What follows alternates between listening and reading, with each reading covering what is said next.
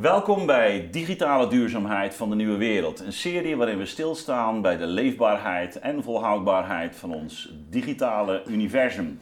In deze aflevering staat de vraag naar kunstmatige intelligentie centraal. Wat verstaan we daar precies onder? Wat zijn de gevaren en kansen en wat staat ons te doen?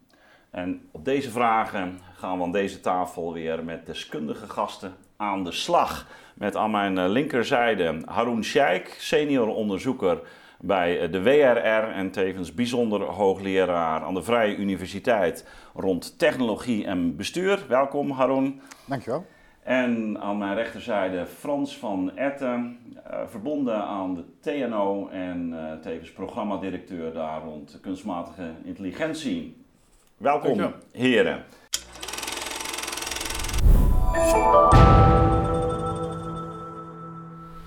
Goed, ehm, ja, eh, laten we eerst maar eens beginnen met de demystificatie, zoals jullie het in eh, het rapport ook wel plegen te noemen. Haroun, jij bent eh, de programma- of de projectcoördinator geweest van een rapport dat recent is verschenen. Eind 2021, denk Ja, ik. klopt, november. Ehm, rond ja, de opgave AI, waarin ehm, je ook eigenlijk eh, begint eigenlijk met die, eh, die elementaire vraag: waar hebben we het nou eigenlijk over? Wanneer we spreken over eh, artificiële of kunstmatige intelligentie. Dus laten we daar maar eens eh, mee starten. Ja. ja, meteen ook een hele moeilijke vraag. Ja. Dat, is, dat is niet simpel te beantwoorden. Ehm, eh, we hebben inderdaad een stevig rapport geschreven, opgave AI, waarbij we ook, eh, ook aangeven, dit is een technologie die gaat echt de samenleving flink veranderen. En dat is, dat is nu ook echt al gaande, daar gaan we het zo over hebben.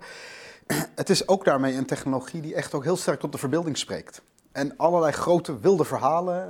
eh, het is Ja. niet meer alleen iets van science fiction. Het publiek is er ook mee bezig. En we hebben dan beelden over dan wel kwaadaardige machines, of die intelligenter worden dan wij. Maar ook hè, aan de positieve kant, beelden van technologie dat het hyperrationeel zou zijn, neutraal, eh, allerlei problemen gaat Ja, oplossen. Ma- Matrix 4 is net uit, hè? dus eh, Ja, precies, daar, daar- ja. hebben we een, eh, een dystopische presentatie van. Absoluut. AI. Het Ja. is denk ik een hele mooi voorbeeld uit een groot genre. Eigenlijk als je nu naar Ja. elke beetje dystopische toekomsttechnologie kijkt, of eh, film kijkt, dan is AI nu de drijvende motor daarachter. Ja. Elke remake nu ook wordt zelfs AI eh, als, als het, het scharnierpunt eh, ingezien. Ehm, en wat we in het rapport in ieder geval aangeven, hè, er is demystificatie nodig. Hè, er zijn reële angsten en hè, er zijn reële mooie verwachtingen ook. Alleen er zijn ook veel overtrokken. hè, En we moeten daarom met elkaar beter begrip krijgen van wat het nu werkelijk is. Mhm. En dat is niet makkelijk. hè. Er zijn allerlei definities in omloop. Sommigen zien elk algoritme als AI. En dat is eigenlijk te breed, want dan, dan hebben we al heel lang AI en op allerlei plekken en rekenmachines. Anderen zeggen AI is pas echt als het alles kan wat mensen kunnen. Nou, daar zijn we nog niet, Ja. dus dan zouden we het niet hebben. En ergens daartussen, kijk, wij gebruiken ook de definitie van de Europese Unie. eh, zoiets als hè, computersystemen die intelligent gedrag vertonen met enige mate van autonomie. Ehm, ja, en dat is een beetje een beginpunt. Maar het is moeilijk om AI te definiëren, want hè, we begrijpen menselijke intelligentie nog amper.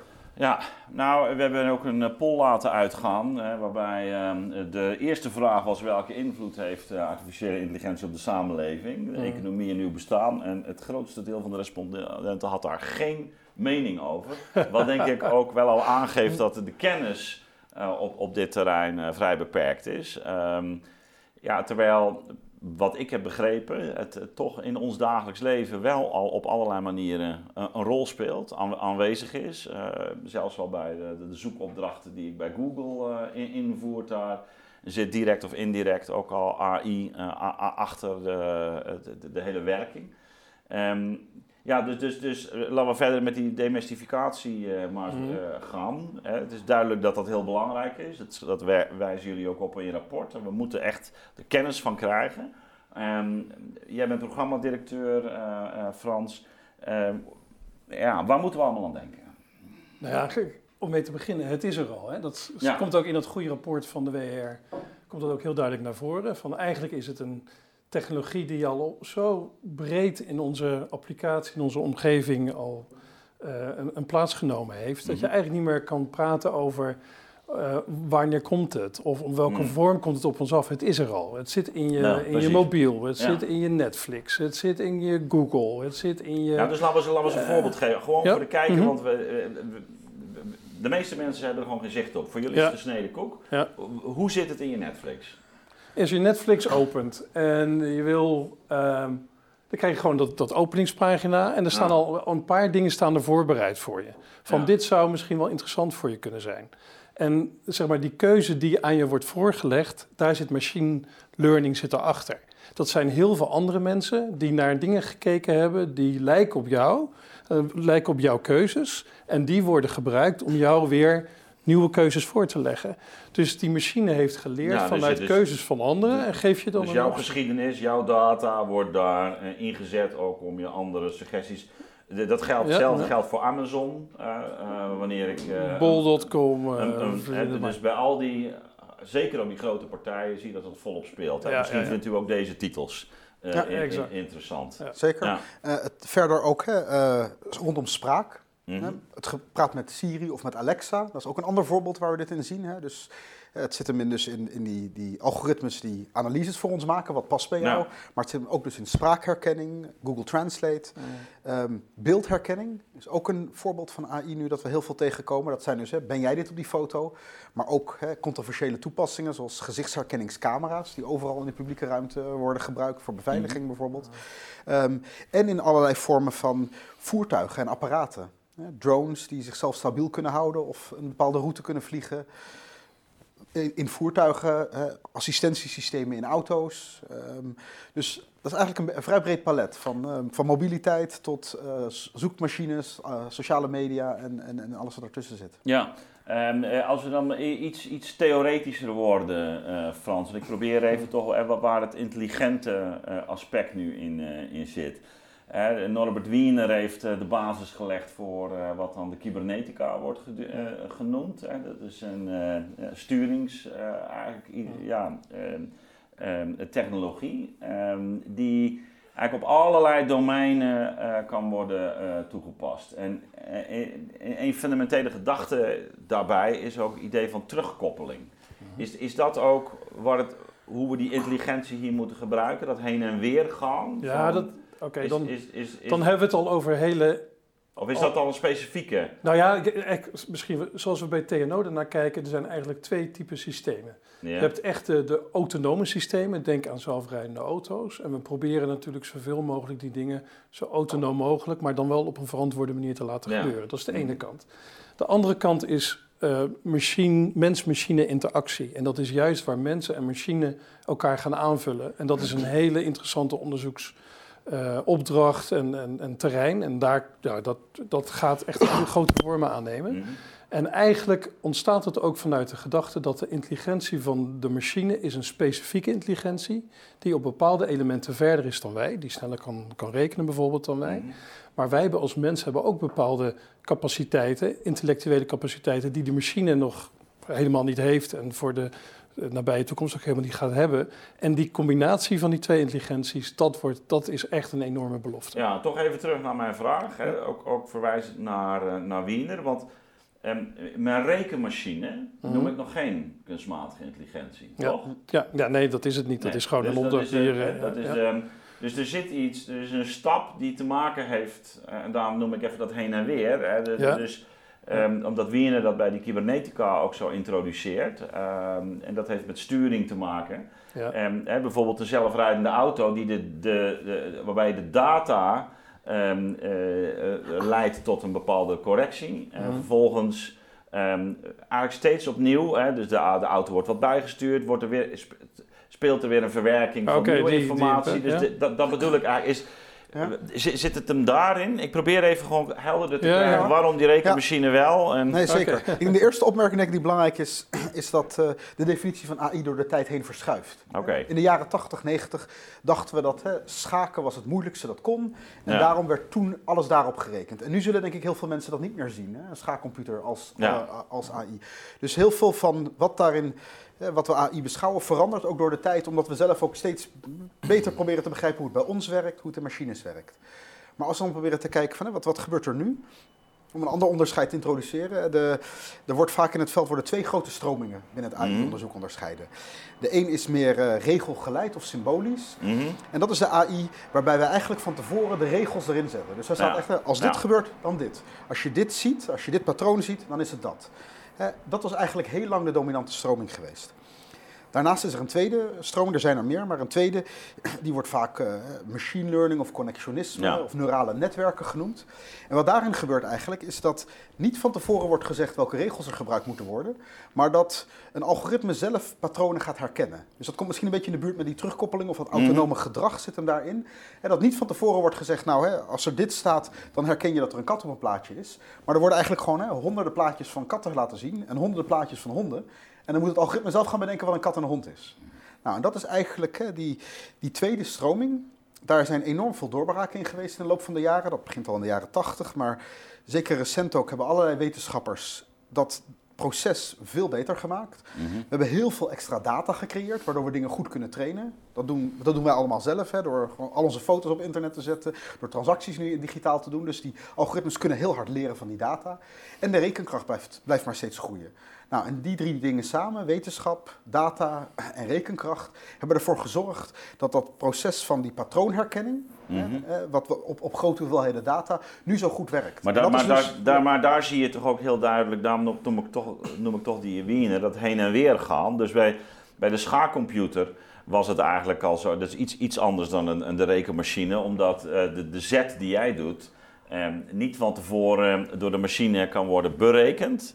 Maar hij reageert, hij verwerkt het weer. Dus hij gaat heen, hij gaat heen en weer. En daarom denken we, god, dat is intelligent eigenlijk. Hè? Want uh, hij, uh, hij loopt niet een mechanisch pad af, maar hij interacteert eigenlijk voortdurend met de veranderende mhm. opstelling die, die, uh, waarin ik iets, iets geef. En het lijkt wel alsof dat dus eigenlijk steeds geraffineerder is geworden. Dus, dus, dus ja, in plaats van dat er nog vaste regels zijn, zeg je gewoon op, alleen maar wat een uitkomst moet zijn. Of je zegt niet eens meer een uitkomst. Dus hij gaat gewoon patronen op de een of andere manier uh, uh, vaststellen. Hè? Ja. Ik, ik, bij dat Go hadden ze toch ook op een goed moment ook dat, dat, dat, dat, die combinaties, dat, hoe heette die ook alweer? De Blue. Of weet je dat ding? Die, die Blue was met schaken en AlphaGo was... Oh, AlphaGo, ja, AlphaGo, dat was hem. Ja, de Blue was bij schaken, ja.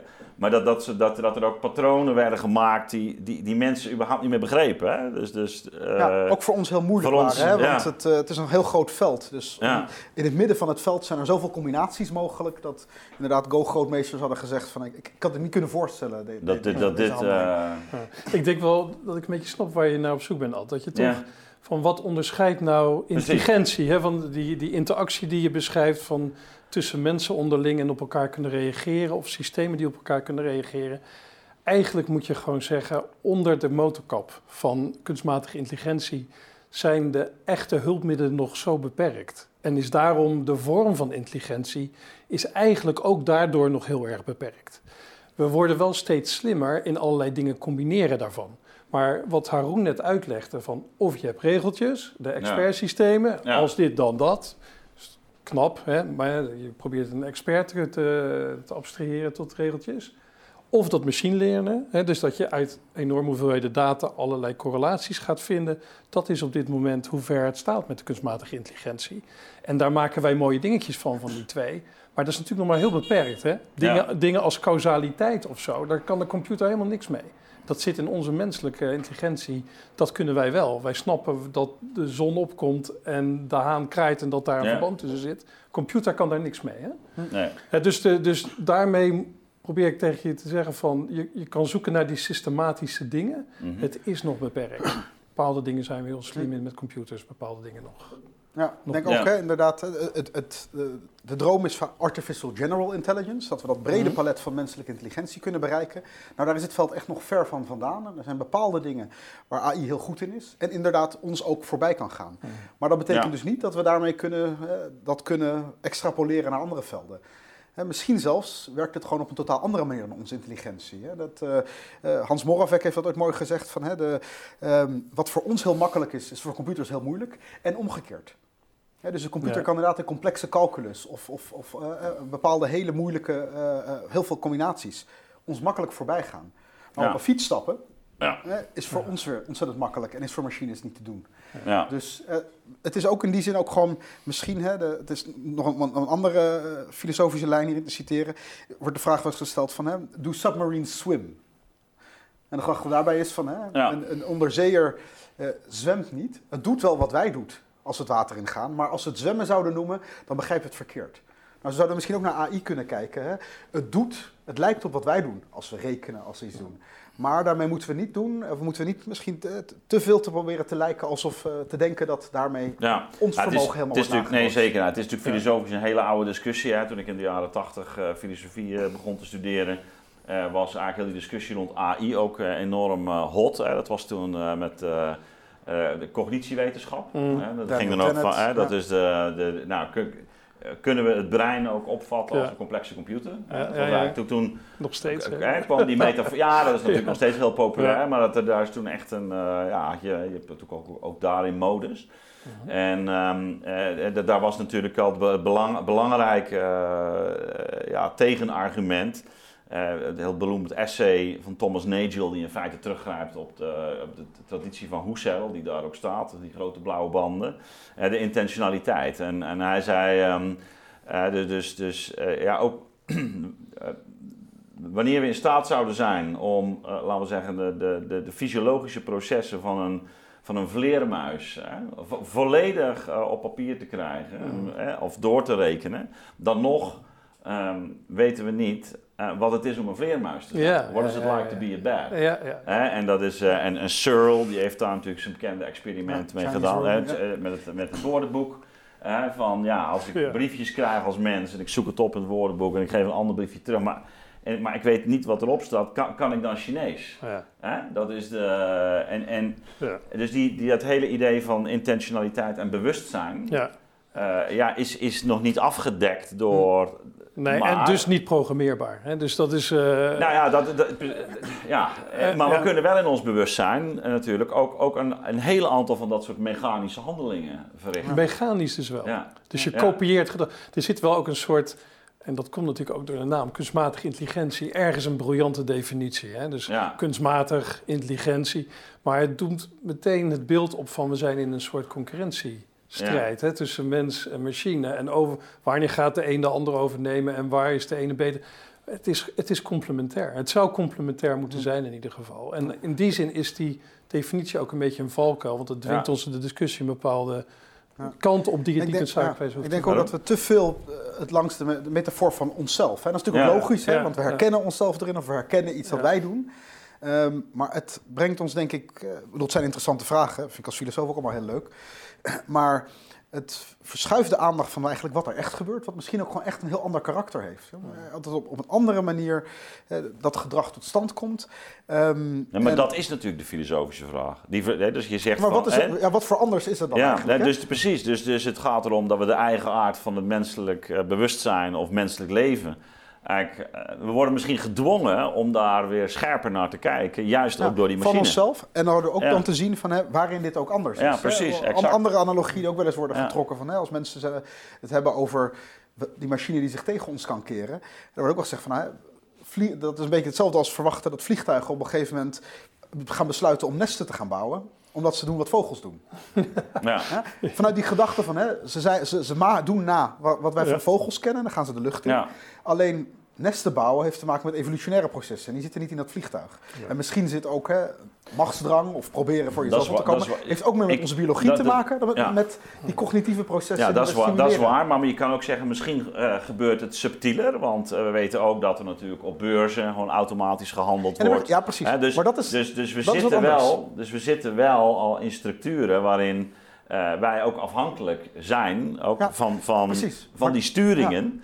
Eh, die, eh, ja, die toch een enorme weerslag kunnen hebben. maar precies. Maar dat, dan verschuiven we dus meteen de vraag. Want een machine hoeft niet bewust of intentioneel Nee, te zijn om ons leven moeilijk te maken. Ja, een raket die mij weet te vinden, Ja, is voor mij een levensbedreiging. Zonder dat hij iets tegen mij hoeft te hebben. ja. En dat is denk ik die verschuiving. Hè? Absoluut. Hè, die, die systemen beïnvloeden ons al op zeer fundamentele wijze. Ehm, alleen dan moeten we dat dus vooral doen vanuit dat begrip van hoe, hoe zit zo'n systeem in elkaar. Ja. En te kijken naar wat, wat, wat zijn Ja. de eigenschappen daarvan. Frans? Nou ja, ik zat nog even te denken. Het is ook wel grappig om. Is, er is ook onderzoek gedaan naar hoe kijken wij naar fouten die machines maken. ten opzichte van dezelfde type fouten die mensen maken. Mhm. En dat is gewoon bij, Ja, bij is mooi, studenten. is dat, mooi, ja, is bij studenten, hè, de Hidalgo is, die, is die onderzoeker. Het is bijvoorbeeld het fenomeen dat je nu ziet in Amerika dat Tesla's mensen doodrijden. Eh. Die dingen die, die rijden miljoenen kilometers, gaat allemaal goed, maar op een gegeven moment gaat het toch een keertje mis. Hoe waarderen wij dat? En dan blijkt dat wij machines uh, beoordelen op resultaat. Goh, er is iemand doodgereden, vreselijk, we stoppen ermee. Als een mens dat doet, dan gaan we kijken naar intentie van waarom is dat gebeurd? Heeft hij te veel gedronken? Wat lag er ijs? Uh, had hij, had, maakte hij zich zorgen? Zat hij net in de scheiding? Het hele, het hele moderne schuldbegrip. Ik zeg ja, maar er zit dus het idee van intentie wat jij net noemde. Ja. Zo zitten wij dus Subjectieve recht. Ja. ja. Wat dacht je? Wat was je aan het doen? Ja, precies. De, en ook een soort van... En wat speelde er in je leven? Ja, dat je verplaats je... Nee, nee, maar dat geeft dus ook in zekere zin is dat ook een beetje raar, want dat geeft dus een ander speelveld voor een situatie waarbij een machine op de, op de weg op gaat, de Tesla. Mhm.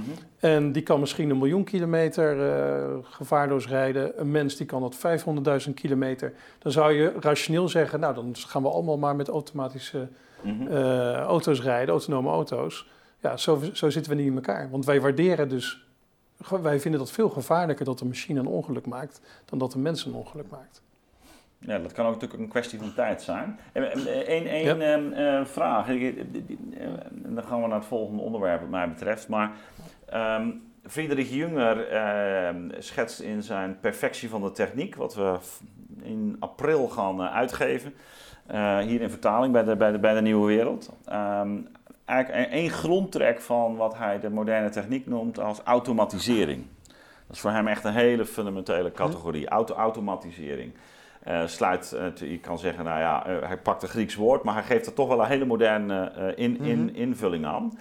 waarbij in toenemende mate eigenlijk een, een, een groot apparaat wordt, wordt ontwikkeld, eigenlijk, mhm. binnen, binnen die context van moderne techniek. Zou je nou ook kunnen zeggen dat die AI gewoon een volgende stap is in de ontwikkeling van moderne techniek, waarin inderdaad die, dat sturen en die, dat zelfstandig ja, mhm. automatisch eigenlijk uh, processen gaan inrichten. Gewoon in een volgende. Mhm. Ja, in zekere zin deed mijn verwarmingsthermostaat doet dat ook al.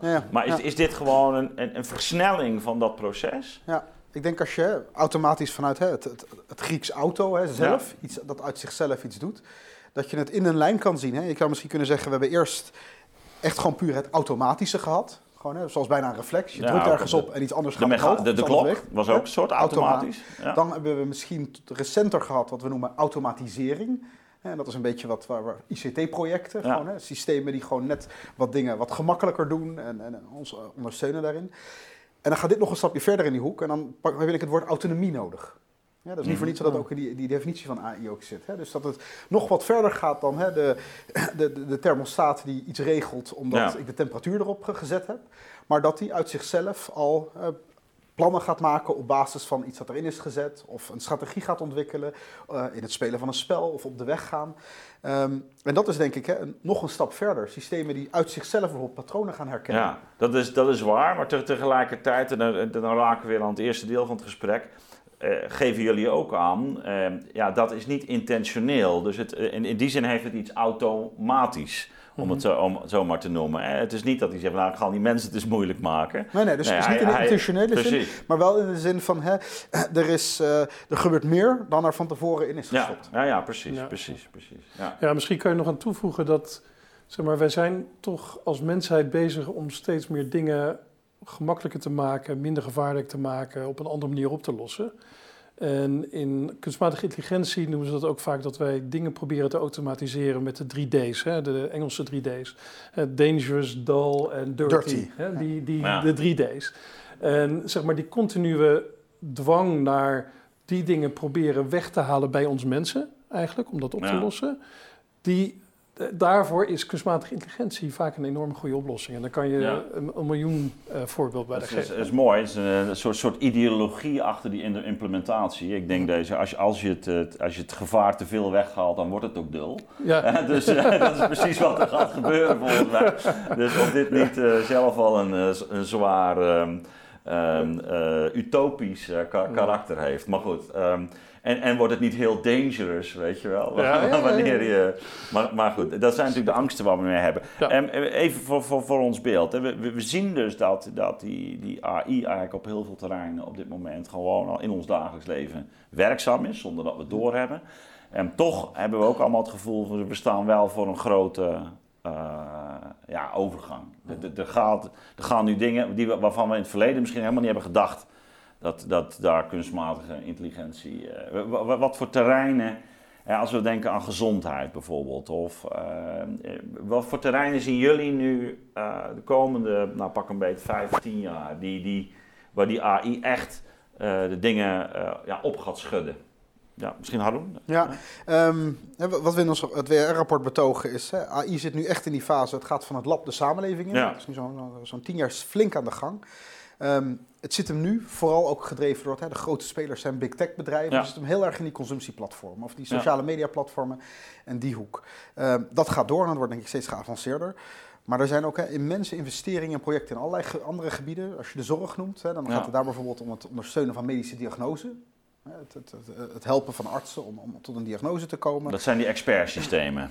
Dat was vroeger wat we hadden. Ja, dus de expertsystemen die, die, die codeerden wat, een, wat een arts zelf deed. En deze systemen proberen eigenlijk zelf op basis van gigantische databases eigen patronen te herkennen. En misschien kunnen zij op een pixelniveau, wat wij met ons oog niet kunnen zien, iets zien wat een arts niet ziet op een, uh, op, op een foto bijvoorbeeld.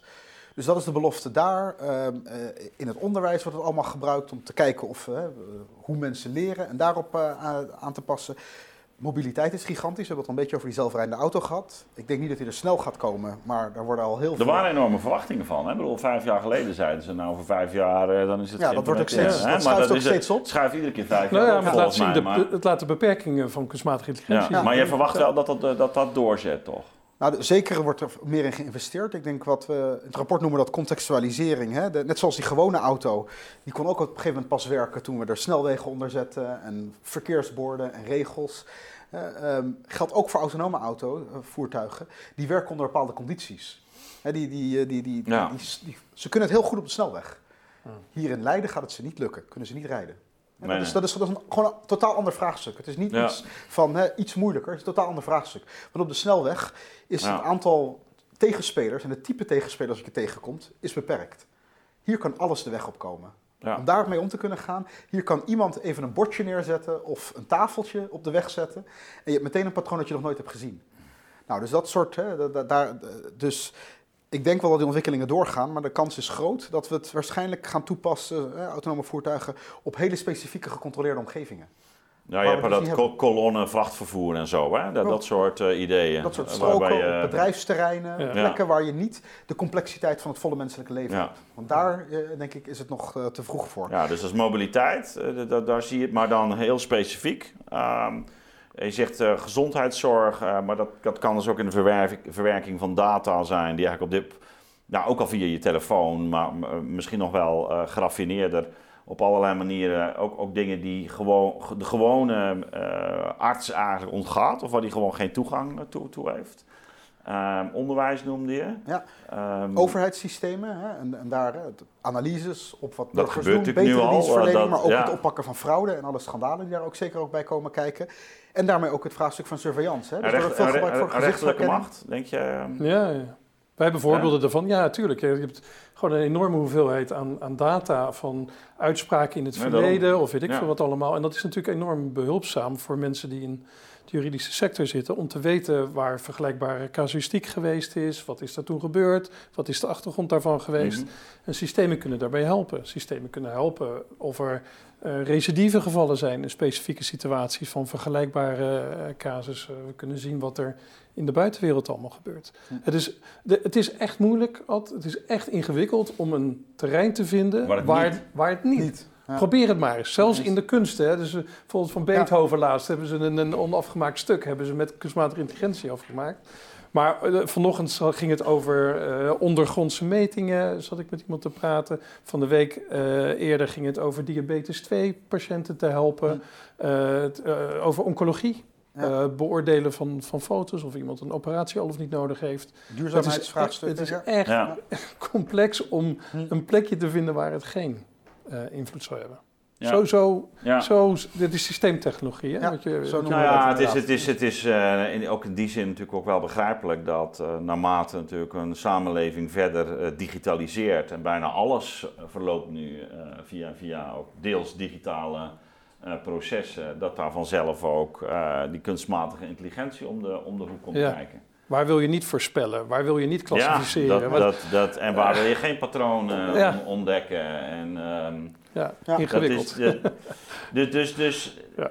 nou ja, jullie, eh, denk je dit is, dat we ook echt de, de versnelling in gaan de komende tien jaar? Is dat, wanneer je zegt, we, hebben- we komen nu uit het lab eh, Ja. en we zien dat de big tech eh, natuurlijk er volop mee bezig is.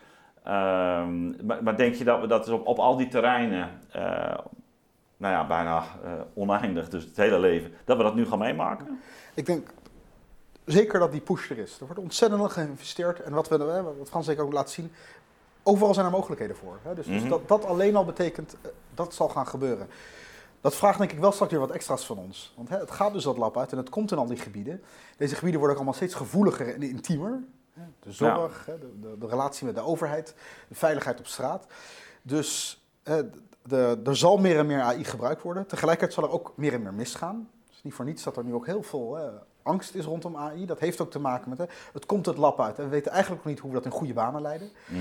Dus parallel aan die enorme, dat enorme in gebruik nemen van AI, moet ook de samenleving een grote inspanning doen. Gaat voor politiek, burgers, samenleving als geheel, om dat goed te laten verlopen. Want hè, op dit moment eh, is, gaat er nog zoveel, zonder dat we weten hoe, dat er ook heel veel misgaat. Op al die terreinen, hè, nou, Frans Ja. noemde net al, de Nou auto-ongelukken, bij recidive, dat hè, vooral ook heel veel mensen uitgesloten worden daardoor. Allemaal voorbeelden van hè, dat we nog heel veel te doen hebben om het goed te kunnen gebruiken. Ja, nou dat, dat raakt ook wel weer aan eh, de, de uitkomsten van de poll. Hè. Heel veel mensen achten zichzelf niet vaardig. Hè. Hm. Eh, meer dan eh 65% om eh, AI te gebruiken. Nou, dat hangt ook samen met onvoldoende kennis. Of eh, wat, wat hebben we eh, als samenleving nodig? Nou, dan, gaan we, dan zien we ook dat meer kennis van burgers al heel, heel hoog eh, eh, scoort. Dat zegt ook bijna. Maar ook wel een overheid die daar de regie op moet gaan voeren.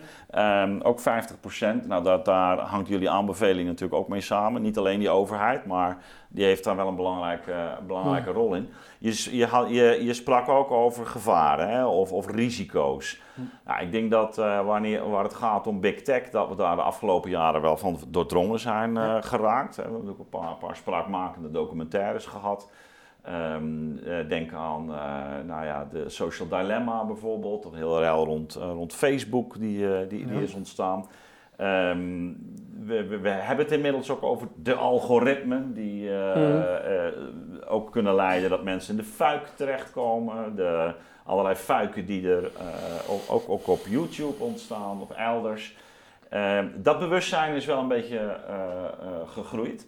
Ehm, dat, daar hebben we het over de gevaren. Ehm, aan wat voor gevaren zouden we nog meer moeten denken? Ik bedoel, dit, is, dit is nu internet, maar eh, we gaan het ook over de kansen hebben. Hè, maar eventjes toch, Ja, we- Haroon zei, ja, het wordt ook wel verkeerd ingezet. Wat voor gevaren zijn Nou er? ja, het is, het is gewoon een, een hele krachtige tool. Hè, Ja. dus dat, eh, ik denk dat we dat wel onderbouwd hebben. Ehm, maar we, we weten nog niet zo goed hoe we ermee om moeten gaan. En dat Mhm. heeft te maken met bijvoorbeeld het element data wat erin zit. Hè? Die machine learning eh, verhaal eh, van, van hoe gaan we daarmee om. Ehm, kijk, machine learning heeft heel veel data nodig. Data is niet neutraal. Na- data Ja. komt ergens vandaan. Data is een representatie van de werkelijkheid. En daarom is het eigenlijk van nature heeft het al wat we dan noemen een bias in de wereld van, eh, van de kunstmatige intelligentie.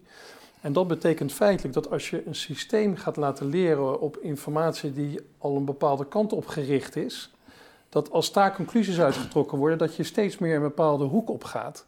En dat kan leiden tot allerlei ongewenste effecten, zoals bijvoorbeeld discriminatie. Dat, dat hebben we gewoon gezien in hele concrete situaties. Mhm. Dus de, het leren omgaan van, van data, het herkennen dat daar bias in zit, hoe ga je daarmee om? Hoe hou je dat eruit? Of hoe eh, zet je dat dan om in je, in je algoritme om daarvoor te compenseren op de een of andere manier? Dat zijn nog hele belangrijke dingen. Die we, en het is, het is er maar één hoor. Hè, dus je had het net meer over macht. Hè, dus dat bepaalde dingen zijn gecentraliseerd bij bepaalde Ja, organisaties. dat, dat is één. eh, en, en, nou ja, ook die data. Ja, hè, je dus ziet dat Google, privacy, dat is ook weer een van die dingen. Het- het- Ja, ieder- ja. Iedereen is toch wel ook op zijn hoede. Hè? Dat Ja. was een van de vragen ook, hè, van, van wat hebben we... ehm, eh, ja, wat hebben we als samenleving nodig? Mhm. Dan zie je privacy goed regelen. Ja, dat hoor je iedere keer. 100%. Dus eh, iedereen zegt privacy. Eh, dus dat, kennelijk wordt dat heel uitdrukkelijk als een bedreiging eh, gezien. Ja, het is. Nou, ik weet niet of Ja. je... Ja? Eh, Dat, dat is denk ik een belangrijke en daar is gelukkig ook al veel aandacht voor. Er wordt ook allemaal wetgeving is er voor en komt er meer aan. Maar ik denk, hè, in aansluiting op wat Frans zegt, er zijn nog zoveel vraagstukken. Hè. We gaan het overal Ja. toepassen. Dus eigenlijk alles waar we om geven, daar, da- daar komen vragen bij. Hè. Dus in de gezondheidszorg gaan we het over onze gezondheid hebben. We gaan het op de weg over onze veiligheid hebben, waar, waar dit allemaal invloed op heeft. Ehm, veel hangt dus samen met hoe die algoritmen werken. En dat heeft inderdaad met, met dataverwerking te, te maken. We hebben vraagstukken rondom manipulatie en persoonlijke autonomie. Mhm. Dat kennen we een beetje al rondom die verkiezings, eh, maar dat, Ja. dat kan op veel grotere schaal. Hè. Hoe ver zijn we zelf nog aan het besluiten over ons leven of worden we daarin gestuurd? Dat is denk ik een vraagstuk dat wat meer en meer onder de aandacht komt.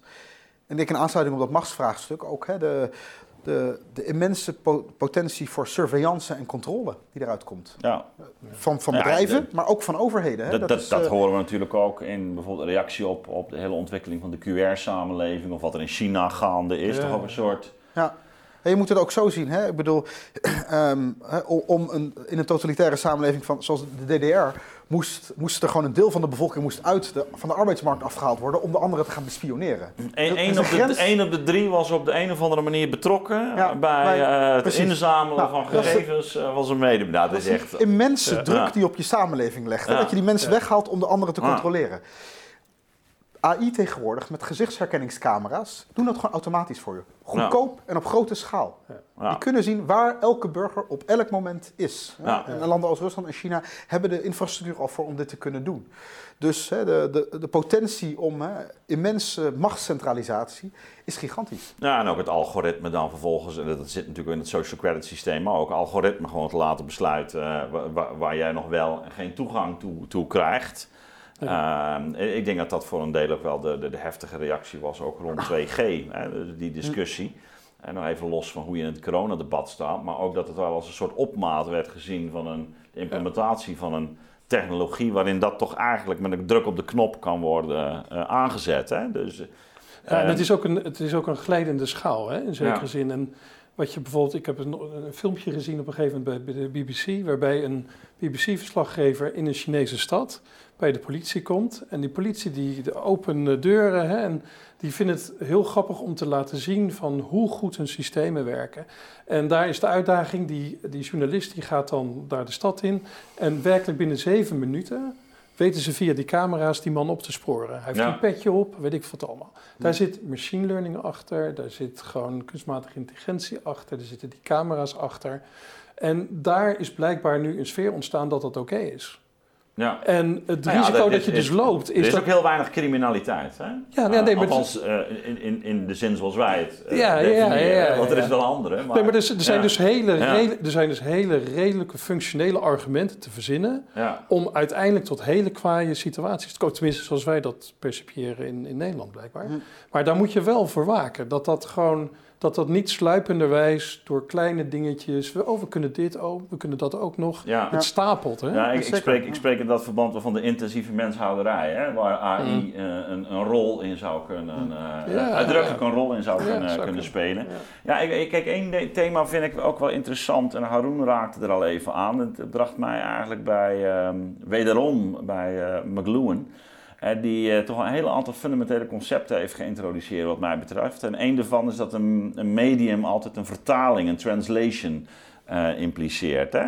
En, en je had het al over van ja, eigenlijk wordt alles in data omgezet. Hè? Maar je kunt ook zeggen, is, is een vertaling. Hè? Ja. Of een Übersetzung, Ja. als de Duitsers. Is een, is, een, is een vertaling. En dan gebeurt dus iets in die vertaling. Ja. En, en dat is volgens mij ook waar jij op, op wijst. Dat, dat ja, door een vertaling kan ik dus kunnen, kunnen la- laten we zeggen, het leven zelf ook in de knel eh, eh, komen. Hè? Dus dat je gewoon echt eigenlijk niet meer dingen ziet of opmerkt die, die, die, die wij belangrijk vinden. En die, en die misschien ook in onze omgang ermee eh, daarmee, daardoor uit zicht gaan raken. Ja, ja zeker. Hè? Ik bedoel, er is wel eens ook gesuggereerd, hè, misschien is het woord data verkeerd. Hè? Als, Ja. als vertaling van hè, wat, dat wat gegeven is. Ja. Misschien beter kunnen hebben over capta bijvoorbeeld. Dat wat gepakt wordt. Hè? Ja, om, ook die daad te laten zien van Mm. dit is een, een uitsnede, een beslissing. En het heeft ook te maken met keuzes. Hè? Ja, Waar Ja. kijken we naar? Ehm, en daar zit zeker, hè, dat, dat heeft veel effecten.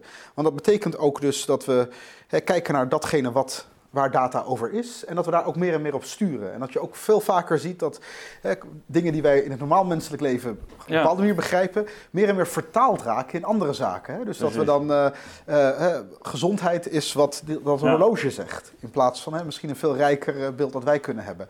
Schoonheid is likes op Facebook, maar we, dat zijn wel de Hm. manieren hoe we dan dat soort woorden gaan gebruiken. Ehm, veilig is wat het politiealgoritme aangeeft, in plaats van hè, misschien iets wat, wat ter discussie staat. Er zijn heel veel woorden en dingen, alle dingen die denk ik enorm van betekenis voor ons zijn, die hebben in zichzelf die ambiguïteit, dat subjectieve component. Hè, En het gevaar is wel dat als we dus heel erg op die data sturen, dat we suggereren dat het algoritme zegt: jij bent geschikt Nou voor die baan dat- of niet. nou, dat is toch ontzettend moeilijk. Daar kunnen we dat, is iets waar we het over zouden moeten Dat hebben. is, dat is, dat, ik, ik zie dat ook als eh, dat was een onderdeel van, van die bredere beweging, waarin je ook merkt dat in toenemende mate wetenschap en kwantificering eigenlijk op één lijn worden gezet. Hè? Dus, dus eh, of het nou eh, de, de, de psychologie is of het tegenwoordig zegt de digital humanities, het idee dat, dat je eigenlijk de, kwantificering geeft de objectiviteit. En en, en dan, dan heb je kwantificering, modellering, eh, dat komt al heel dicht in, in, in elkaars buurt. En dat je eigenlijk eh, dus de kwalitatieve afweging en waarneming of ervaringen, dat die eh, allemaal worden ingewisseld eigenlijk voor veel meer objectieve, kwantitatieve Mhm. data. Ja. En, en ehm, ik had hier de, de toevallige aanleiding ook van de, van de coronacrisis. En, ehm, eh, ook de manier waarop er gemodelleerd werd, waarbij ehm, natuurlijk al, ook, ook met, met, met, natuurlijk met allerlei data. eh, dus eh, lijnen waren getrokken met, met de, de parameters, het dashboard waar je aan de knoppen kon, kon draaien. En Ronald Meester zat hier, ik vond, vond het op zich wel heel aardig. Hij zegt van ja, eh, je gaat er bijvoorbeeld al vanuit eh, dat, dat mensen die, die niet, niet in de kroeg mogen, dat die gewoon, eh, gewoon alleen thuis blijven zitten. Maar wat nu als die mensen gewoon hun vrienden uitnodigen en thuisfeestjes gaan geven? Kortom, je, je, je, je staat je eigenlijk blind op één, één patroon of één relatie, maar hebt onvoldoende oog voor, voor het geheel. En eigenlijk god beeld je zin, wat, wat dat betekent voor een, voor een mens of in de samenleving. En dan is dat is eigenlijk, daarom vind ik die, mooie kap, die term kapta wel mooi. Want dat is eigenlijk een, eh, ja, wat is je, om, om met Heidegger te spreken, je hermeneutische, wat is je interpretatiekader? Wat, wat, eh, maar is, is, dan komen we denk ik toch eh, ook eh, op, op dat punt van, ja, wat, wat, wat staat ons nou te doen? Hè? Want het is helder dat dit geen neutrale technologie is. Eh, die, die doet iets, die vertaalt, die, eh, die doet soms dingen waarvan, waarvan wij ons niet bewust zijn. Wat, wat, laten we maar eens gewoon beginnen. Wat, wat, wat, moet, eh, wat kunnen organisaties doen? om, of, of burgers? Misschien nog, nog wat moeten we doen hiermee? Nou, in eerste instantie begrip. Weet je, het gaat altijd in eerste instantie begrijpen we waar we mee bezig zijn. En ik kan me voorstellen dat mensen die eh hier naar luisteren of die überhaupt eens een keer wat lezen, dat die zich wat overweldigd voelen door al de term, kunstmatige Ja. intelligentie, of de dingen die ze voorbij zien komen, of de voorbeelden, of de dystopische beelden. Het, het begint erbij dat je je toch enigszins verdiept. En dat is helemaal niet zo vreselijk ingewikkeld. Er is bijvoorbeeld een, een, een gratis cursus, eh, de Nationale AI-cursus. Jim Stoltz, eh, echt tophoogleraar in Nederland, die uitleggen wat AI is.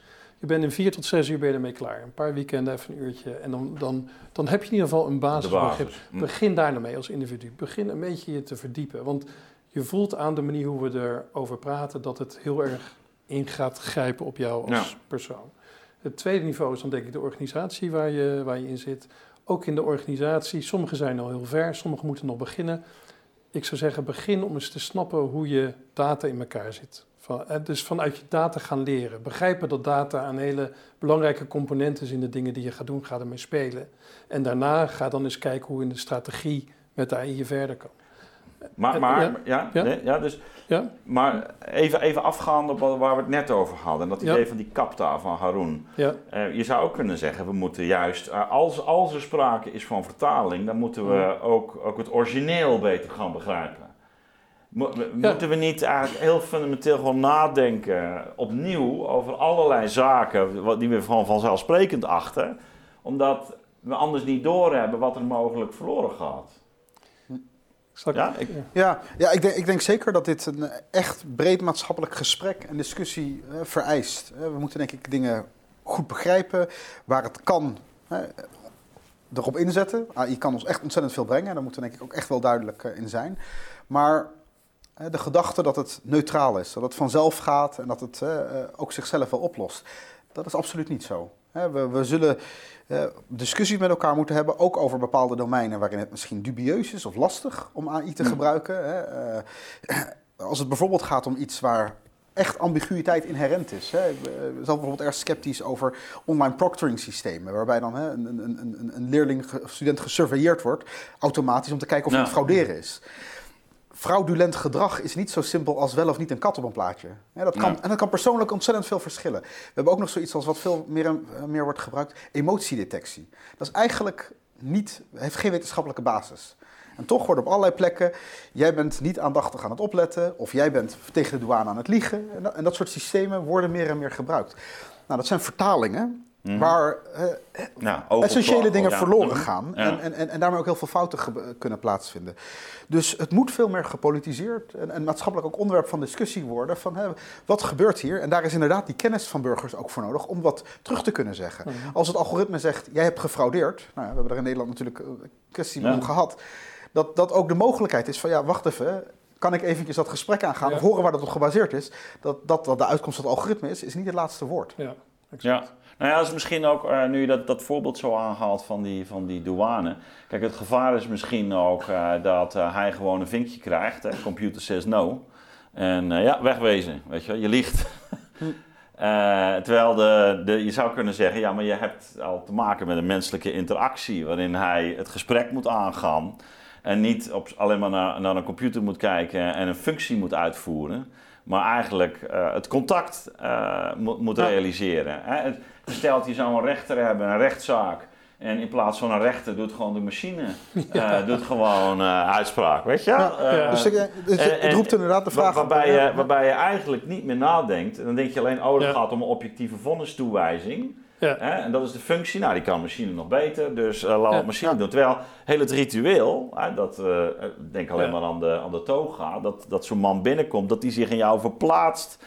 Dat die, dat die eh, rechter zich heeft verdiept in jouw eh, leven en het heeft gewogen. Ja. En Ja. dus het kan, dus ook, dat- het, het kan dus ook niet meer zijn dan een hulpmiddel hè, op dat vlak. ja, Het is, en, en zo moet je het ook benaderen. Maar daarvoor moet je ook een zeker begrip hebben van, van wat is het. En wat wij... Ja, maar dat- ik, dat bedoel wij dus, dat- ik bedoel dus Ja? ook andersom, dat je dus ook moet nadenken, goh, waarom droeg die rechter ook alweer een toga? En waarom...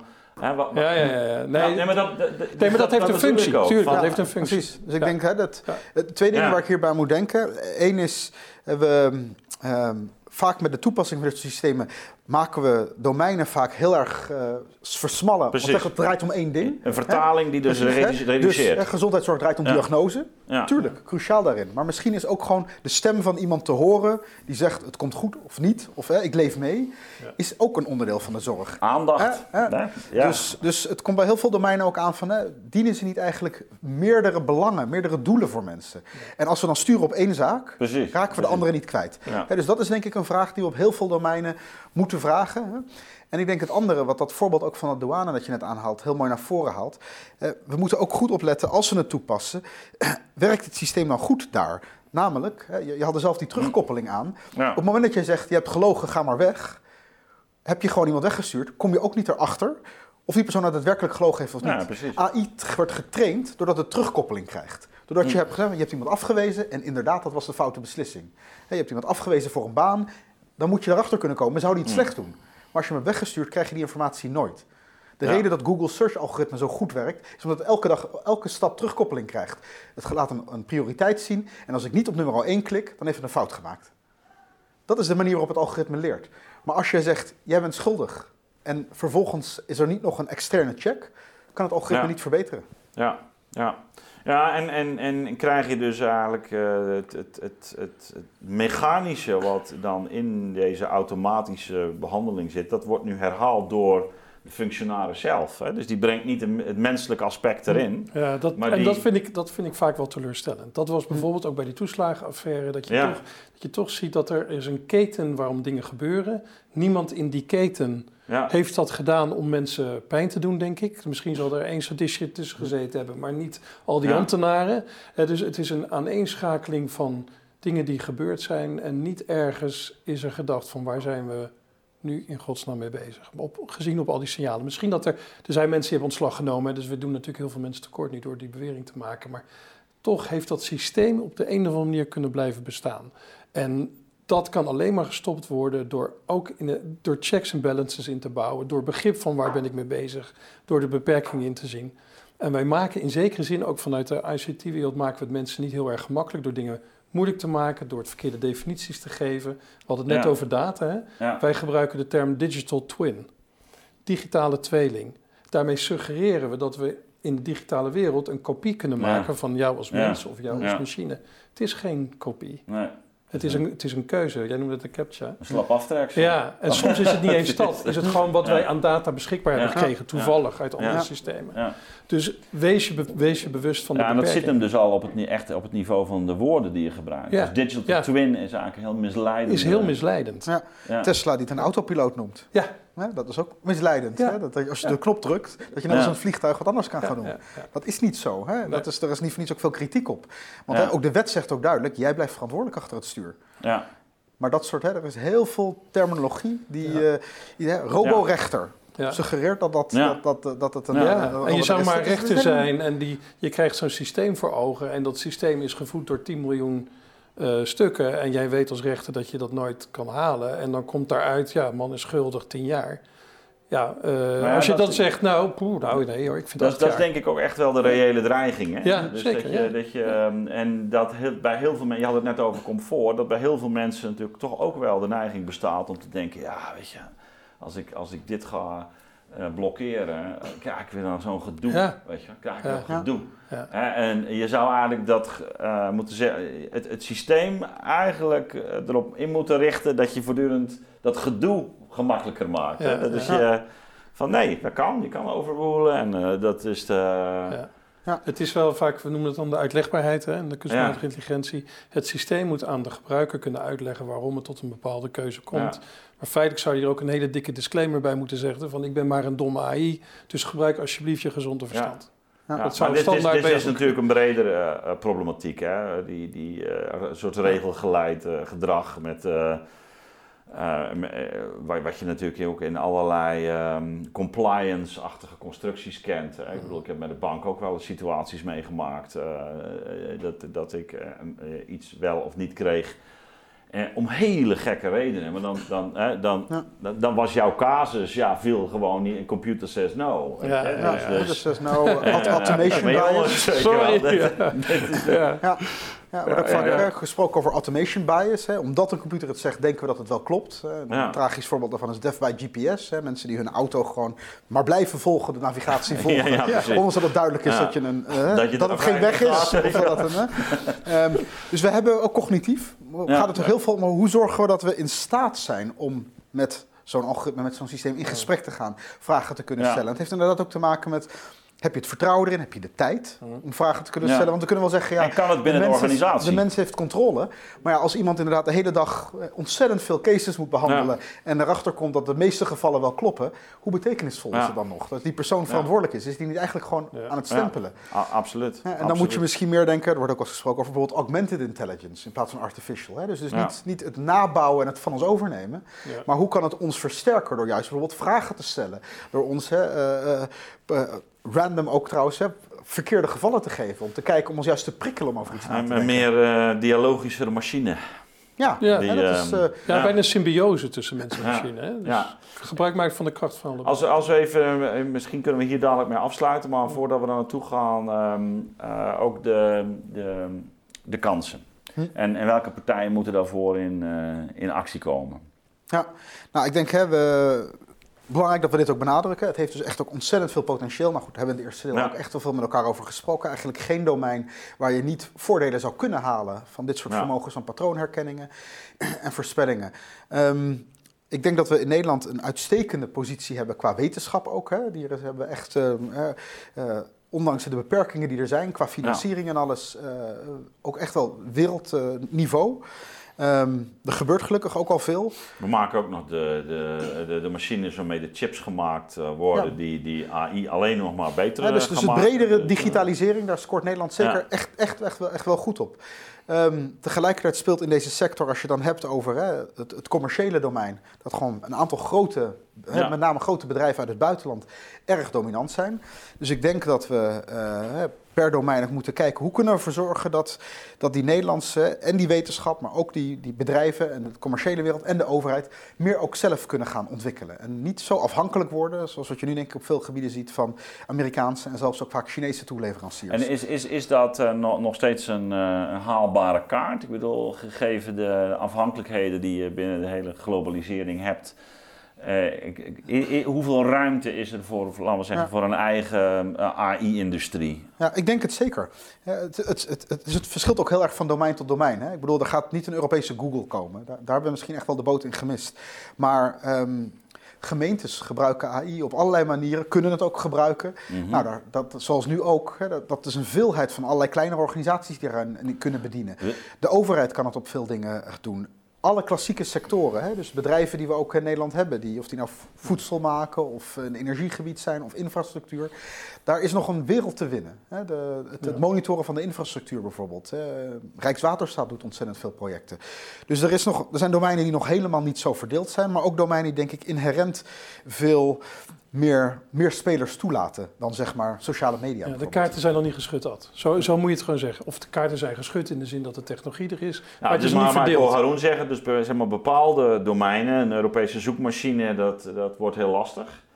Daar, daar, daar, hebben we zo'n achterstand opgelopen. Mm. Um, niet, niet een onbelangrijk nee. uh, domein, denk ik. Um, maar dus, waar zouden. Dus Haroon spreekt over uh, op, op gemeentelijk niveau waar je, waar je dingen kan doen. Als we aan, aan die expertsystemen denken, of die verrijking, bijvoorbeeld in de richting van onze zorg, uh, of van onderwijs. Wat, wat, kun, je, kun je daar, laten we zeggen.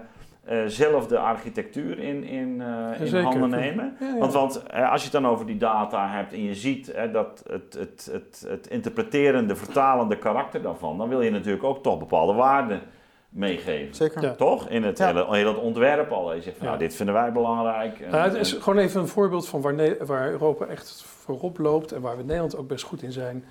Uh, dat zijn de alternatieven voor die gecentraliseerde modellen rondom data. Het data is de grondstof voor AI. De, we hebben nu gezien Google, dat is een fantastisch model, uh, maar dat gaan we lange termijn gaan we dat niet volhouden. Er is een alternatief, die wordt door Europa echt ondersteund, het gefedereerd datadelen. Um, uh, Marleen Stikker die heeft er ook nog het een en ander over gezegd. En dat alternatief, daar probeert Europa echt hand en voet aan te geven. En Duitsland is daar een voorloper voor, maar ook in Nederland. Het Smart Connect Supply Network in Eindhoven, andere plekken. Daar gebeurt het echt. Dan gaat het echt om, om, om, eigenlijk een, een, derde digitale weg. Hè? Het, een, het, een, een toegang tot data. De, beschik, de beschikbaarheid om, om data te hebben en daar je applicaties op te kunnen bouwen. Waardoor ja. je uiteindelijk diensten kan leveren op de ja. een of andere manier. Want we hebben, we hebben dus natuurlijk vaak in, in, in, de hele, hele, hele reeks uh, is dit thema natuurlijk uh, re regelmatig voorbij gekomen. Mm. Waar, waar, je zegt, nou ja, China is natuurlijk meer centralistisch. Ja. Het aut autocratische databeheer, om het mm. zo maar te, maar te, noemen. En Amerika is natuurlijk meer de, ja, de supermarkt, meer de marktachtige. Ja. Um, en Europa als een soort derde, uh, ja. uh, derde weg. Um, wij zijn ook vrij goed in, in het, in het uh, nou ja, protocoliseren, om het zo maar te, te noemen.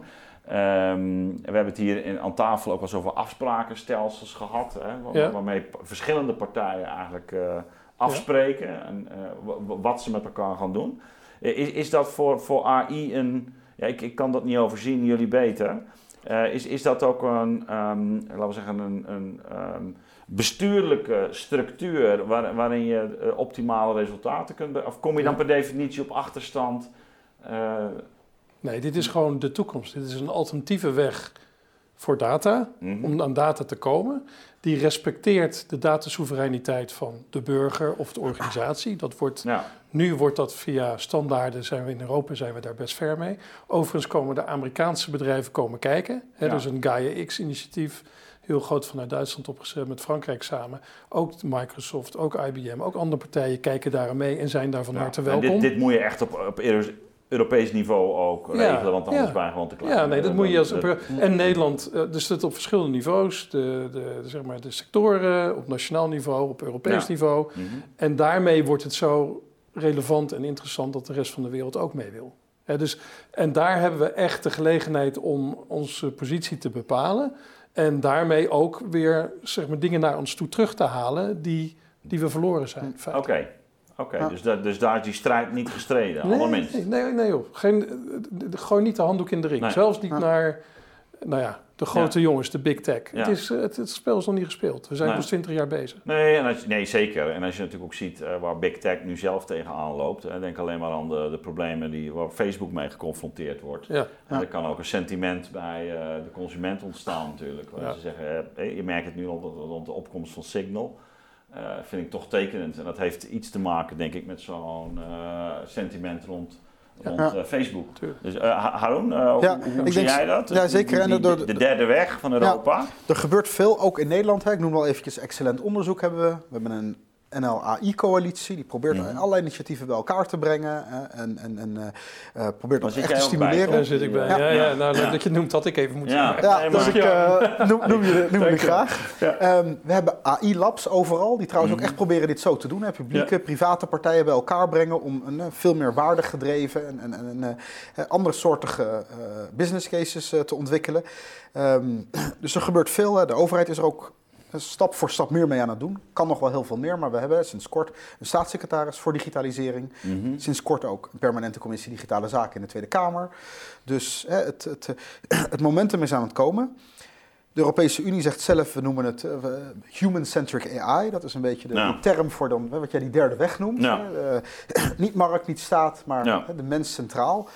En samenwerking dus ook Ja. tussen verschillende partijen. Ja, meer coöperatief, meer complexiteit van waarde daarin meenemen. Hè. Het argument dat de Europese Commissie bijvoorbeeld maakt is... Hè, eh, wij zetten ons in op dat soort waarden. En dat is niet alleen maar een rem, maar dat is Mhm. uiteindelijk ook hè, omdat je betere producten gaat maken. Hè. Een, auto die onveilig is, daar laat je je kinderen ook niet in rijden. Ja. Dus hè, ook even goed met AI. AI die eh, op allerlei gebieden beperkt of onveilig is, hè, zal op termijn onderdoen voor hogere kwaliteit. Ehm, dus ik, en ik, ik, bedoel, ik geloof dat argument. Ik geloof dat Europa daarin echt wel, hè, als we daarop inzetten, veel in kunnen doen. Ik denk niet dat het inherent ons op achterstand brengt. Wat misschien wel zo is, is gewoon hè, het, het tempo en de schaal. Ja. Wat we doen op het gebied van investeringen. Hè, dat, Ja.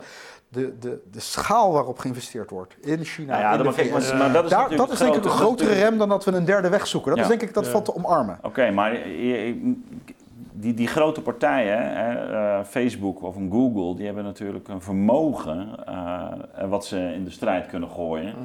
En dat lijkt mij zo lastig op het moment dat je maar niet zo'n grote partij hebt. Ehm, ja, moet dan de overheid dan toch het, het, het, het initiatief gaan nemen? Je hebt wel die, in ieder geval die slagkracht nodig. Of, of moet je ja, op een andere manier dat kapitaal eh, weten op te halen? Dat je, ja, dat je gewoon de middelen hebt om, om, om naar alternatieven. Want anders dan, dan, dan koop ik toch ook als, eh, laten we zeggen, Europees burger gewoon een, eh, een product. Of ik sluit me aan bij wat die, wat die Amerikanen eh, tegen een spotprijs op de, op de markt brengen. En waarbij ik dan misschien wel dingen verlies. Maar dat, wat je nu eigenlijk ook al ziet, waarvan je denkt, nou ja, dat zal dan wel. Weet je, dat is. eh, hè, dat, dat allerlei pakketten Maar gewoon goed, uit Amerika worden gekocht. Weet je, er zijn heel veel partijen die zijn dingen aan het bouwen en het maken, ook in Europa. Dus geef de moed niet op, zou ik nee, als nee, eerste nee, nee, zeggen. maar ik, ik, ik Maar zit hier het tweede, het wat ik, wat, nou, maar het, het- wat ik wel erbij wil zeggen is, wij zijn wel traag. Hm. En jullie noemen het in het rapport hè, van, van reactie naar regie. Ik vond dat een hele, hele scherpe constatering. En wij hebben bijvoorbeeld in Nederland, hebben, hebben we ergens een rapport gemaakt in 2018 van dit zouden we moeten doen. Ja, Nou, we eind 2018, het is nu 2022. We kijken naar het groeifonds. Dat duurt nog allemaal nog een beetje. Dat moet allemaal nog ingeregeld worden. We mogen van geluk spreken als in 2023 de eerste grote project uit dat groeifonds plaatsvindt. Dat betekent dat vanaf het moment dat we de analyse gedaan hebben en de conclusies, tot het moment dat het gaat gebeuren, zit vijf jaar tussen. En dat is niet in elk land zo. Laat ik het even zo Hm. zeggen. Eh, ook zelfs ook in Duitsland, zeker in China, zeker in Amerika, zitten daar snellere loops in. En Ja. daar, daar, wij- zijn toch wel erg verslaafd aan de processen, denk ik. Nou ja, je, je, je, haalt me de woorden uit de mond. Hè? Dat, eh, dat, dat zien we natuurlijk eh, eigenlijk op, op, op allerlei tafels. Hè? Ik, had- ik had hier een gesprek met eh, Jet Bussemaker over ja, haar tijd als staatssecretaris, was het toen, hè? was het, meen ik, van Volksgezondheid. Waar ze op een goed moment, eh, de tweede dag na haar aan- aantreden, wilden ze die, die beroemde vijf minuten regel, was het geloof ik, waarbij eh, de, zorg en dus alles in, in, eh, in, in kaart moest brengen per, per, per vijf minuten. Die wilden ze dus on- ongedaan maken. En ehm, ze vertelde, nou ja, ehm, toen hij is er nu nog. Ja. Terwijl zij had gezegd, oké, die schaffen we dus af. Iedereen was het mee eens, we schaffen hem af. Eh, dus er zit wel iets in die polder eh, wat, eh, wat de zaak wel erg, erg traag maakt. En, en ik denk, wat je zegt met die processen. en als Haroon het over regie heeft, waar ik overigens helemaal achter sta natuurlijk. Maar ehm, regie impliceert natuurlijk een inhoudelijke visie. En, en Ja. onze overheid heeft wel heel erg zich op het proces teruggetrokken. Ja. Om vervolgens voortdurend allerlei spelers, maar, maar heeft niet zelf uitdrukkelijk een visie. En dat is wat we in- het rapport eh, betogen van... Maak nou een, ontwikkel een visie voor de digitale leefomgeving. Ja. En wat we daarmee bedoelen, een analogie ook van de fysieke leefomgeving. Ja. Dat hebben we vroeger hebben we ook nota's gemaakt. Omdat we gewoon wisten, er is maar zoveel ruimte in Nederland. Dus daar mag gebouwd worden, daar mag een Ja. weg komen. Dat is natuur. Daar mag wel, daar mag niet een windmolenpark komen. En op die manier hebben we de boel leefbaar gehouden. Hè. En, en, de laatste tijd wordt dat weer problematisch. Ook omdat we denk ik dit soort, dit soort lange termijn plannen minder maken. Ja. Ehm, eigenlijk zouden we op dezelfde manier naar de digitale wereld moeten kijken. Nu is iedereen aan het bouwen, overal. Ja. We zouden ons vragen kunnen stellen van nou, zoiets dus als het onderwijs bijvoorbeeld. daar, Hè, moet, moet dat niet, hè, moeten we niet bijvoorbeeld in het onderwijs of in de zorg zorgen dat die kennis die daarin zit echt die sector zelf ten goede komt. En dat dat niet iets is dat bij voorbaat hè, al heel snel door het gemak in Ja. Amerikaanse handen bijvoorbeeld kan komen. We zijn we gewoon slonzig en slordig geworden daarin. Ja, of, of in een soort van, beschermen ver- van... vertrouwen in. eh, nou, ik denk, hoe ik denk dat dat overtuiging geweest is en ook Ja. ervaring. In de jaren zeventig met het ondersteunen van, van industrieën die uiteindelijk niet levensvatbaar bleken, waar toen miljarden in gepompt werd. En toen heeft de overheid als conclusie daarvan heeft zich teruggetrokken. Maar wel zo ver teruggetrokken dat nu de vraag voor regie is een ingewikkelde vraag Ja. voor de overheid Mhm. geworden. Maar, maar, maar al op het niveau van eh, niet alleen de, de, de ambtelijke mentaliteit, maar, maar zelfs op de, de samenstelling. De deskundigheid. Ja, ja, ja, dus het ontbreken. Het is ook heel geïnternaliseerd, hè? Het is bij de overheid geïnternaliseerd ook, dat ook de dus markt in, in je aanstellingsbereid. Eh, Dus ja, Ja. we gaan naar de markt toe en wij organiseren Ja, het proces. En eigenlijk liggen er nu zoveel problemen op tafel dat dat gewoon niet meer bestuurlijk houdbaar is. Nee, en voor kunstmatige intelligentie, met de potentie die het heeft, geldt dit heel sterk. Je hebt een visie nodig. Je moet bepaalde dingen inrichten. Je moet bepaalde Maar- dingen accepteren en andere dingen niet. Maar zou, zou, zouden jullie dan, ehm, hè, dus als je kijkt naar eh, ons, ons waterbeheer, daar hebben we nog steeds een behoorlijke expertise, ook in Hm. overheidsdienst. Ja. Ehm, eh, zou je eigenlijk daar naartoe moeten? Dat je, we hebben ook met datastromen te maken. Met, en, hè, dus dat je zegt, we hebben eigenlijk gewoon meer ingenieurs nodig, die gewoon in dienst van de overheid ook gewoon eh, ja, dit kunnen overzien, in, inhoudelijk daar korte lijnen hebben met, met de ministeries. eh, dat je dus veel meer, ja, ook, ook dat slag mensen in je eigen gelederen hebt. Hm. Ja, het is denk ik echt ook een vraag van deskundigheid. En, en niet voor niets dat ik dat voorbeeld ook even van die fysieke leefomgeving maak. Nee, daarom, hè. Daar maar- hebben we ook het laten water, zien wat we kunnen we- doen. hè. Je, je noemde Rijkswaterstaat. Nou ja, ik bedoel, eh, nou, Zeker, nou hebben die ook wel een, een brain drain eh, gekend, maar... Ehm, Dus ik denk zeker, hè, daar is, eh, op dat digitale domein, AI, hebben we dat ook echt nodig. En in het rapport hebben we het ook over een, een coördinatiecentrum AI, dat goed zou zijn. Dat gewoon Ja. een beetje door die hele overheid kennis bij elkaar brengt, problemen signaleert. Maar ook het beste wat er in de wereld te vinden is aan kennis, Ja. dat, dat die overheid inbrengt. Dus niet daarbuiten, maar echt ambtelijk in de overheid. Ehm, maar ook uiteindelijk dat het op het hoogste niveau politiek wordt samengeknoopt. Hè, Dus, dus eh, in het rapport bevelen we een ministeriële onderraad hiervoor aan. We hebben nu een, een staatssecretaris. Dus dat wordt denk ik ook gewoon heel belangrijk en, en, en relevant om te zien van... Hè, komt nu ook op dat hoogste niveau die vraagstukken van digitalisering? Hè? Gaat, gaat die overheid, gaat de regering dat zo adresseren? Want in het verleden was het gewoon geen onderwerp dat is, is, standaard is, op het tafel niet, lag. is het niet ook het gemak geweest van ja, dat doet Europa? Hebben we dat... eh, eh, Europa of de markt. we- we- of de- Europa Ja. of de markt. En, en, maar jullie zeggen dus ook, daar heb je nationaal wel degelijk gewoon op te acteren. Er zijn heel veel domeinen waar, hè, waar Europa niet voor ons bepaalt. Nee, er zijn gewoon een aantal Ja. zulke kritische dingen. En als we het hebben over syste- systeemtechnologie, hè, zoals Ja. dat terecht in je rapport genoemd hebben, dan heb je je daartoe te verhouden. En het betekent dat je samenleving daardoor verandert. En de samenleving is van, Ja. ons, van ons allemaal. En daar gaat, wat mij betreft, via een democratisch systeem, heeft daar de overheid een hele belangrijke plek in. Om dat voor ons gezamenlijk op een bepaalde manier in te richten en daarin vast te stellen: dit accepteren we wel, dit accepteren we niet, dit stimuleren we, hier eh paal Ja. en perk. Hè? Dus ja, dat, wie kan dat anders dan een overheid? Dat Ja. kunnen niet 50.000 bedrijven. Ja, maar dit hoort dan dus eigenlijk ook bij een, eh, eigenlijk een algehele, eh, bijna revisie van wat, wat, wat, wat de kernopdracht van een overheid is. Ja. Dus dat je, dat je nu zegt van ja, dit, dit kun je niet uitbesteden. Dit, hier heb je die inhoudelijke eh, expertise bij nodig, die visie, je hebt bepaalde waarden die je horen bij de Nederlandse samenleving. Dat is misschien nog niet eens hetzelfde als de Duitse, zoals, eh, denk, Ja. denk het niet trouwens. Mhm. Ehm, en en eh, ja, waarin we dus kennelijk wel met, met elkaar eh, ook, ook op het punt staan om, ehm, nou je kan zeggen, we staan voor de keuze. Eh, van gaan we daar dus die regie op voeren of, of laten we het gewoon over ons heen Ja, ja. walsen? Ik denk terecht, het, het, die, die opgave komt van meerdere kanten naar ons. Hè. Ja. bedoel, Het klimaatvraagstuk is hetzelfde. Hè. Bedoel, dat, vraagt ook van de overheid om een veel inhoudelijke rol te spelen, richting te geven. Want hè, op zichzelf gaan dingen niet gebeuren. De veranderende geopolitieke verhoudingen in de wereld. Nou, we hebben gezien het met gas, industriebeleid met gas energie. Gas? Chipsindustrie. Hè. Dus, Ehm, eh, Ja. dus nee, er is, er is een, een grotere taak voor de overheid om inhoudelijk hè, in de markt, in de samenleving. eh, Nou, daar moeten ze aan wennen, dat heb ik gemerkt. Ook de, eh, binnen de ambtelijke wereld eh, is dat nog iets wat echt, echt tot, tot bewustzijn moet, eh, moet komen. Maar ik denk tegelijkertijd dat men wel voelt dat we niet door kunnen gaan in de, de trend, van de jaren Ja, 90. en het goede nieuws wat ik zie, is ik zie heel veel ambtenaren, ook vaak jonge ambtenaren, die echt passie hebben voor het onderwerp. Ja, Hè, dus eh, er zitten gewoon hele goede mensen. Ik kom heel weinig ambtenaren tegen die, die niet op de een Ja. of andere manier geraakt worden, door, ook door een inhoudelijk stuk. ja, Ik denk wel dat er een bepaalde modus geweest is en daardoor een, een bepaalde culturele manier van, van nadenken over een rol van de overheid. Waarbij vrij makkelijk gezegd werd, inderdaad, of Europa of, of het bedrijfsleven. Maar dat kan niet overal. Ja. En, en er zitten gewoon goede zaadjes links en rechts. Dus dat, dat komt Eh, wel. Af- afsluitend, Mhm. ehm, we hebben het over de burger gehad, we hebben het over de overheid gehad. Toch, toch nog een laatste woord voor jullie, bedrijfsleven. Daar gebeurt veel, zegt Haroon. Hm.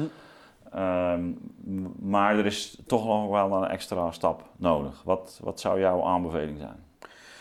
Ehm, ik denk eh, die opname van AI, die levert voor het Nederlandse bedrijfsleven ontzettend veel kansen op.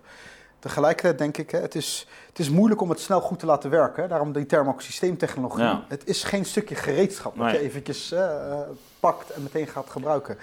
Ehm, dus heel veel komt denk ik ook echt aan op eh, ruimte hebben voor dat leerproces. Hoe er, hoe, het, is, het is niet alleen een gereedschap, het is ook doet. een manier van werken, Ja. een manier van denken, een manier van samenwerking die, er, die erbij hoort. Dus hoe zorg je dat, dat teams goed ingericht zijn, dat er goed feedback gegeven wordt, dat er dat feedback intern de hele tijd Ja. gegenereerd wordt en dat leerprocessen op gang kunnen komen. Ehm, en dat er ook, denk ik, vanuit eh, het, het directieniveau aandacht en interesse ervoor is. Ja. Dat het, eh, eh, het is niet iets van de ICT-afdeling die eventjes Nee. ook wel de AI erbij bouwt. Ja, Ja. niet Het gaat even een nieuw programmaatje. Je, Ja. moet het, je moet het integreren in het hele proces. Ja, net zoals En- die eerdere systeemtechnologieën, elektriciteit Ja. betekende dat alles anders gemaakt moest Ja. worden. De verbrandingsmotor ook. En dit ook. Het gaat tot in de kern, de vezels van een bedrijf zitten. En daarom moet dus ook daar de regie, denk ik, vanaf de Ja. directieniveau ook er zijn. Of in Ja. ieder geval de steun. Ja. Ja. Ik hou helemaal woorden uit mijn mond. En geef dit soort onderwerpen een plaats in de boardroom, in ieder geval. Geef mensen in je ICT-organisatie ook de ruimte om te spelen, om de data goed op orde te brengen, om met kleine projectjes te komen. Verzin een datalab. Kom daarna met een AI-lab. Zorg dat er Hm. een soort maturiteitsgroei is ten aanzien van dit soort ontwikkelingen. En maak, dat gewoon, eh, maak daar hele bewuste keuzes in. Ook in de benoemingen in je, in je directie. Ja, precies. de Precies, want- CIO is niet alleen maar eh, je Daar heb, je, laptop. daar heb je hetzelfde verhaal natuurlijk.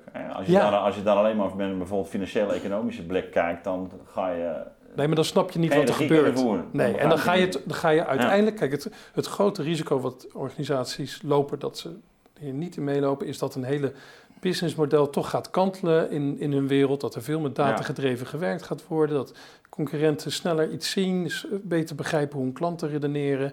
Ja, dat kan je allemaal uit data halen. Ja. Uh, als je daar niet in meedoet, ja, je wordt uiteindelijk toch ingehaald. Dus je zal in je overweging, in je strategie, zal je dit soort onderwerpen. Uh, ja, en dan, dan op een verstandige manier vanuit, nou ja, ook, ook een begrip van wat er, wat er wel en niet kan en het gevaar van, van reducties, en waardoor verstoringen, van vergissingen.